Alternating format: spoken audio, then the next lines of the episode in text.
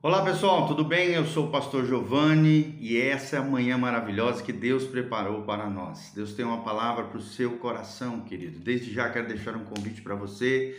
Venha nos conhecer nesse domingo às 9 horas da manhã e às 19 horas na Igreja Casa na Rocha, Dr. Camargo, 4555, em Umuarama, Paraná. Se você quiser conhecer a nossa vida, nosso ministério, entre no nosso site casanarrocha.com. É um site que visa edificar, abençoar a sua vida, artigos, áudios, vídeos, cursos online, tremendo para abençoar o seu coração. E hoje nós vamos continuar, ó Deus, falando diante de Deus, da presença de Deus, sobre os sinais da volta de Jesus. Vamos começar um estudo escatológico que traz a você os sinais da volta de Jesus. Nós vamos ver que os tempos estão né, é, crescendo rapidamente, nós cremos que estamos vivendo os últimos dias, os sinais da volta de Jesus estão por aí, e é sobre isso que nós vamos falar. É a pergunta que surge quando nós pensamos sobre a escatologia, que é a ciência ou a doutrina acerca das últimas coisas, das coisas que ainda hão de vir, é quando Jesus vai voltar? É a pergunta que surge no nosso coração. Será que é possível conhecer a data desse evento?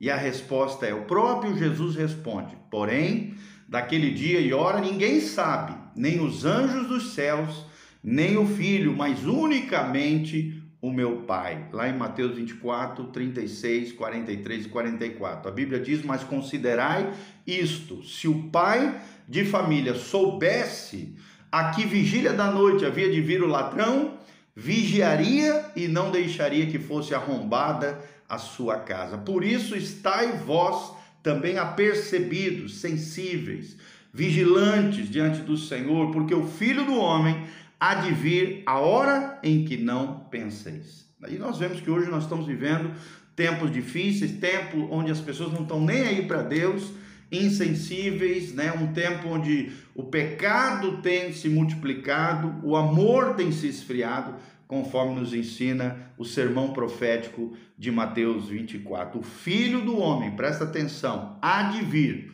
a hora em que não penseis. Por isso nós precisamos estar prontos. O fim está próximo.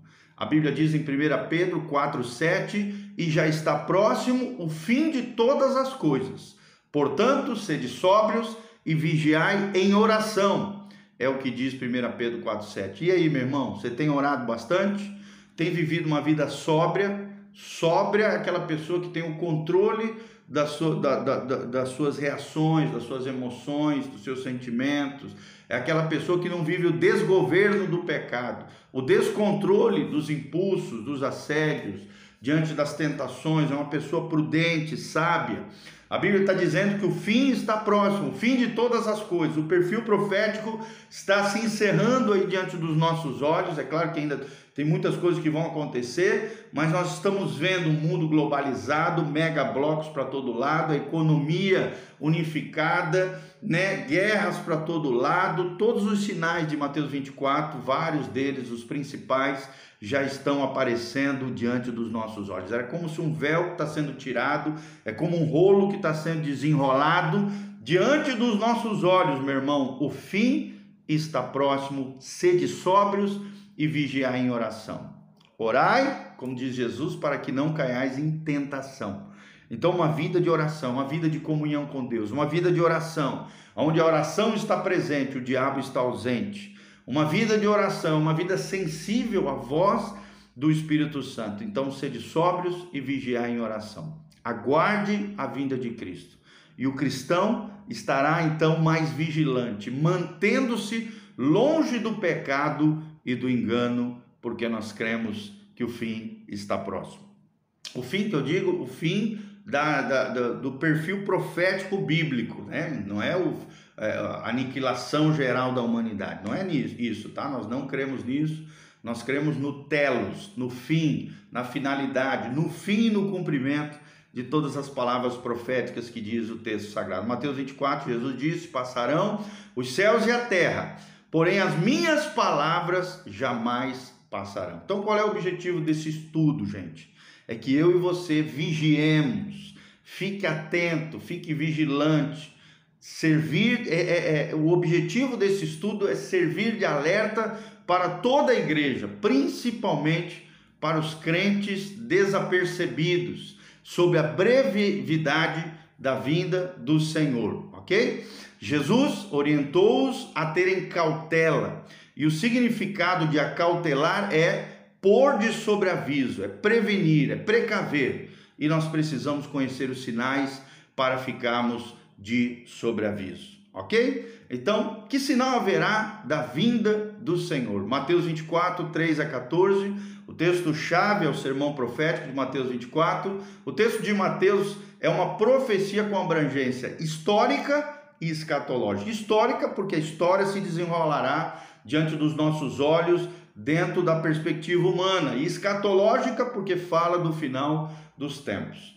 Em, em, primeiro lugar, Mateus 24 diz respeito a Israel e depois se refere também à igreja. Mateus 24, versículo 3, o texto diz: Estando assentado no Monte das Oliveiras, foi onde Jesus deu esse sermão profético, chegaram-se a ele os seus discípulos em particular, dizendo-nos: Dize-nos, Senhor, quando serão essas coisas?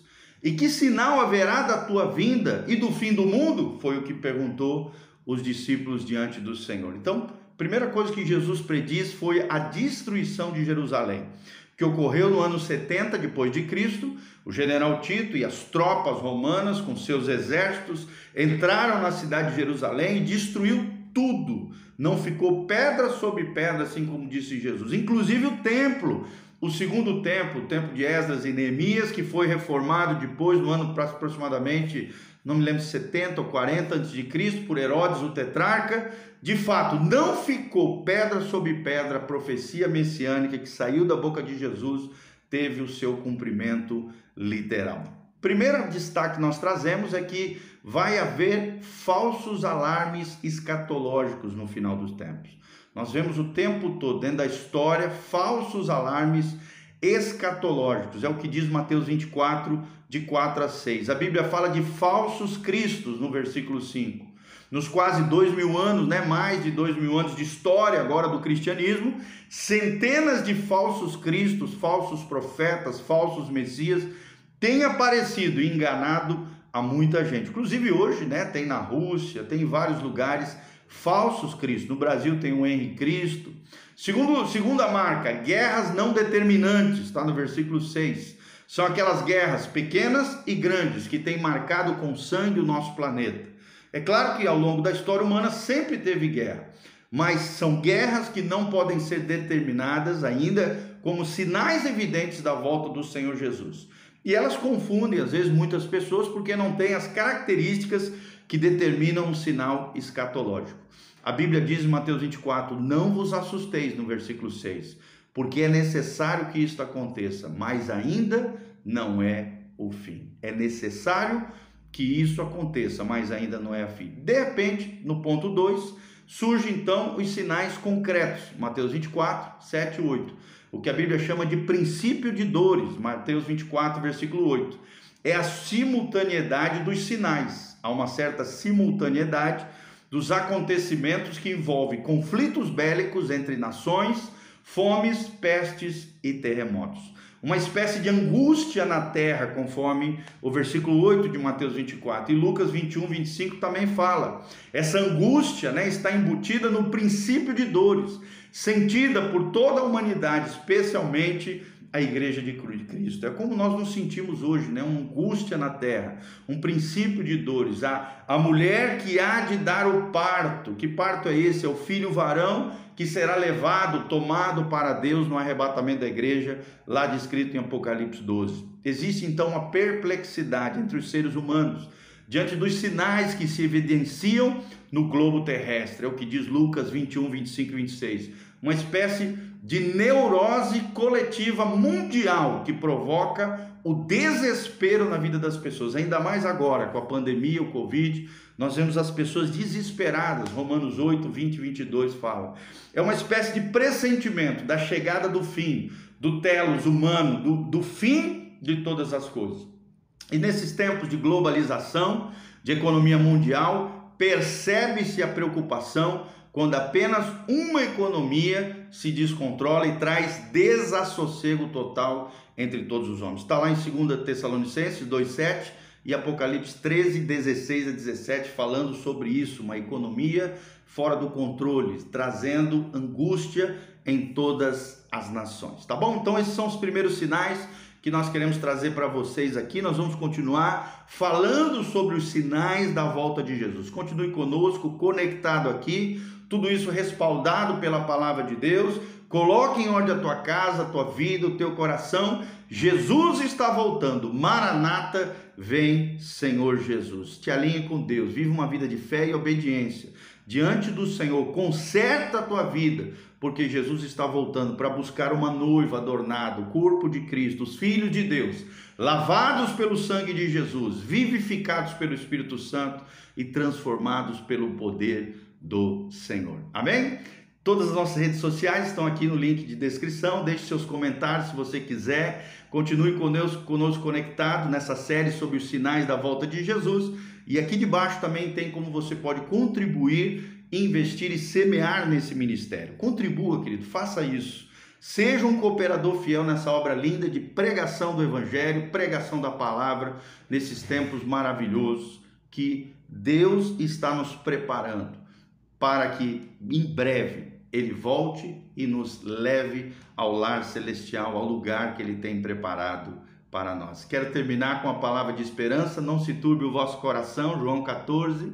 Crede em Deus e crede também em mim. Na casa de meu pai há muitas moradas. Se não fosse assim, eu não vos teria dito, mas eu vou vou preparar um lugar para que aonde eu estiver, diz Jesus, vós estejais também. O céu é seu lugar, não é o inferno, é o céu. E para ir para lá você precisa ter uma vida de fé, arrependimento, obediência à palavra de Deus e entregar a tua vida e o teu coração a Jesus de Nazaré. Um abração, beijão. Deus vos abençoe. Em nome de Jesus. Amém e amém.